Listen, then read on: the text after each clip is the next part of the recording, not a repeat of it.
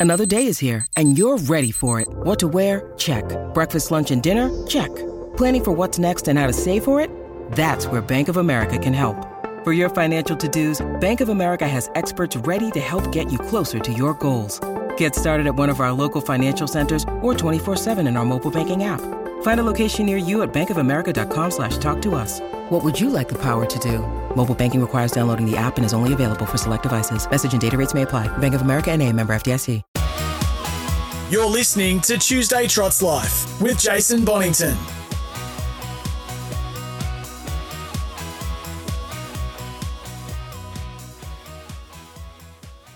No Jason Bonnington today, just Toby McKinnon in the chair as he has a week off. And our next guest is Tony Xiriha, a very popular man in harness racing. X Man, firstly, how are you and whereabouts are you today? Sorry, mate, I just lost you for a second. What was that, sorry? You're right. Firstly, how are you and whereabouts are you today? Uh, yeah, I'm really well and um, I'm, I'm at home at the moment. Now, uh, I'm going to ask about really well. Like, uh, it was pretty well publicised. You went through a battle with prostate cancer last year. Whereabouts are you at with that, mate? Yeah, I'm, um, I've been clear now for uh, about six months. I've, so um, I've got to have another blood test this month, but so far so good. We All go, good. we go to the trots and race for prize money against each other, but oh, the chips when the chips are down though, and I know Anne Marie Conroy set something up for you, a GoFundMe page, and we really uh, combine together as an industry, don't we? When we have to.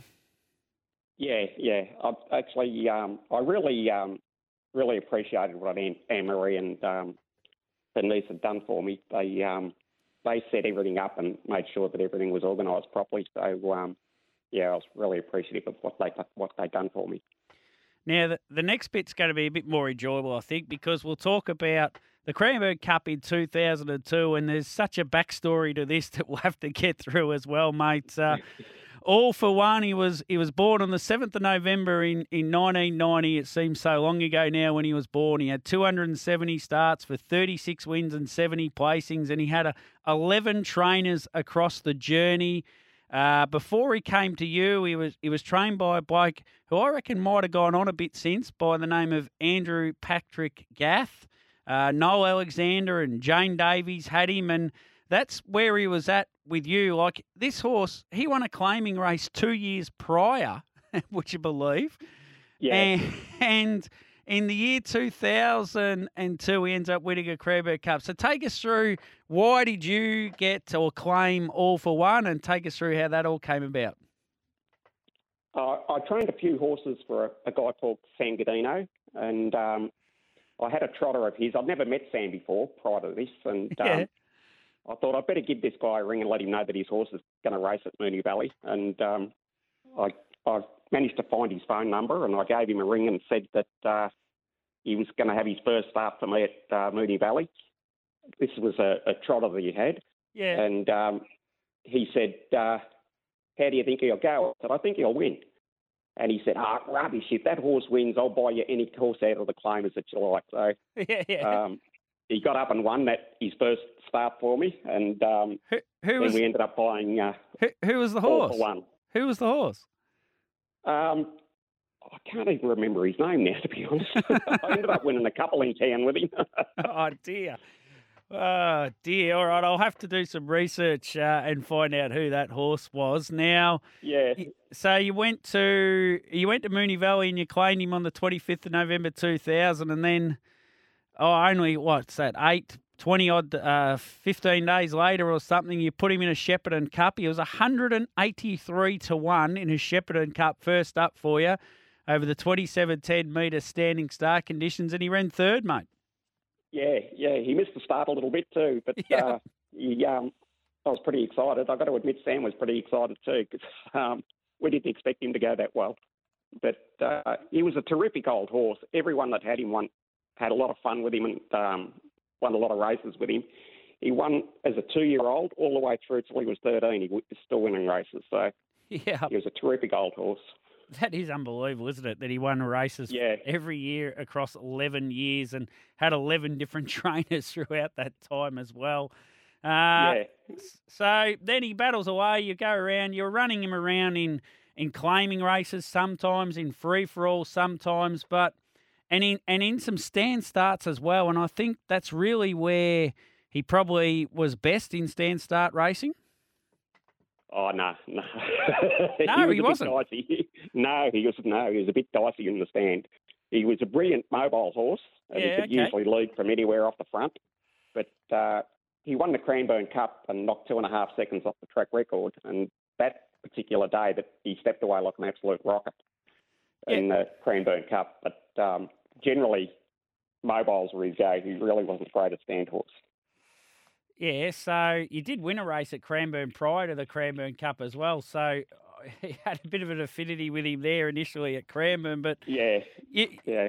he stepped away. B. Gath drove him on the night. We, was that a, a um, enforced decision or was that a uh, a, a No, dec- I was actually in. Uh, I was. I had another horse that I got out of the claimers called Gobamoosh running in the Inter Dominion in Sydney. So Oh, yeah. I was in Sydney with Gobamoosh and uh, my brother Andrew, uh, who worked for me at the time, Tony Trimboli, and my son Joel. They all came down to Cranbourne for the night, and uh, Brian drove him that night. So you watched it from Sydney? Yeah, yeah, yeah. I stayed in Sydney because I'd only just got there the night before, so uh, I stayed in Sydney to run Gobamoosh in the in the heats, the series up there. It, it was a masterful drive from the little master to B. As you said, he, he absolutely pinged away. That's why I thought he was such a good stand start. Also, watch the replay and handed up handed up to the favourite, Jonel's son, Daryl Douglas, come around three wide, and, and you were just too strong in the straight, mate. And as you say, in, in record time, two one point eight at the time. Yeah, yeah, he was a terrific old horse. Like um, Brian absolutely loved him. So uh, Brian took, I'd say Brian drove him probably 50, 50 to sixty percent of the time. Yep. Brian absolutely loved him. So he, when Brian was going so well, I mean, might as well keep Brian on him. I reckon. There was a little irony in the fact that Andy Gath ran third with Go Charles, who'd had all for one previously for a long period of time, and Jane Davies ran fourth on Diamond Trinity in the race, mate, who also had the horse who you claimed Yeah, it, claimed yeah. it off. So it would have been a bit bitter for those two watching you beat them. yeah, he went terrific that night. He really did. I was really happy with him. He's, And uh, the following year, Brian Gath hadn't won it for 20 years, and uh, Brian was pretty excited on, on winning as well. of And then the following year, um, I had another another nice uh, horse in the race, and uh, Brian beat me by a short half head. So oh, there you um, go. Who who was that horse? Uh, Living Angel. Oh, yep, yep, yep. You had Yep. a you had a lot of good horses then, didn't you? You were flying at that stage. Yeah, yeah. we- We're getting most of them out of the claimers too. So um, we we had, I've got to admit we were having a lot of fun at the time. What was the secret to success getting them out of the claimers? Uh, most of them had niggly problems Hmm. um, when we first picked them up, so we'd go right over them and uh, fix whatever we could, and um, away we'd go. 12th of October 2002, you took all for one to Moonee Valley and uh, it was in a claimer. And, and I'm sure you, you don't begrudge anyone claiming him off you because that's how those things work. You had actually had a couple and you had Prince of Ruin in it as well, but he was claimed off you all for one. And it must have been a little bit uh, tinge of sadness when he left the stable. Yeah, I've got to admit it was. I um, he he was I think a 12 year old at the time, and um, Yeah. was getting pretty late in his career, so he ended up back in the claimers. And, um, I've got to admit it was a bit sad when he went. Yeah. Still your greatest win, was it? That Cranbourne Cup? Or is there something else that stands out to you? Um, he won a few cups, all for one, and uh, he, he, he held a few track records at the time. So, I um, yeah, that that'd have to be one of the one of the better ones. Yeah, hundred percent. You you won a uh, Village Saint won a Lumbo and repaid in gold won a winter championship final. Moosh, of course, was a good horse. He won some good races. Bo Adam, of course, won a uh, a race at Warragul worth twenty thousand. What race would that have been? Oh, I can't remember it. I know Bo Adam, like he was a lovely little horse. I had him as a young horse, and um, the Oh. owners took him off me, and we actually bought him back in the claimers. Uh, it wasn't at Warragul. It was the Warragul Battle of the Claimers final at at, Oh, yeah, at Moonee Valley. That's what it was. yeah, he did win that at Moonee Valley. Yeah, he sat three wide the trip there. He did two, three wide early, three Yeah. wide middle. I won't say who drove him three wide the trip. We'll just uh, Yeah. we'll, we'll, let, we'll let that go, Tone. yeah. Well, He won. That's all that matters. you're not going to be there on Saturday night at Cranbourne.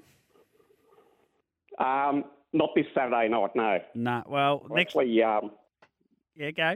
I've got a Christmas party on this year, this year, so I won't be there this week. Ah, well, you'll have to watch the race. It'll bring back great memories. And uh, the Stand Start Country Cups, we won't open up that uh, can of worms, but it just enabled a few horses like him to beat the better horses around at the time. It just seemed to even those races up a little bit. And they were they were great races back then and, and great memories of All for One as an 11 year old winning a Cranbourne Cup in record time. Unbelievable, really. Yeah, yeah, he was a terrific old horse. I don't think there's any any better than him at the time, anyway. Good on you, Tone. Catch up soon, mate. No worries. Thanks very much, mate. There's Tony Xiriha, who, and the best news of all that's going well after his his big scare last year, and, and what the industry did getting around him was just a beautiful thing, and it's not unusual either. That that happens uh, whenever these things happen, and a great, very popular man in harness racing, the X Man as he is known. Let's take our final break for the two hours of Trot's Life.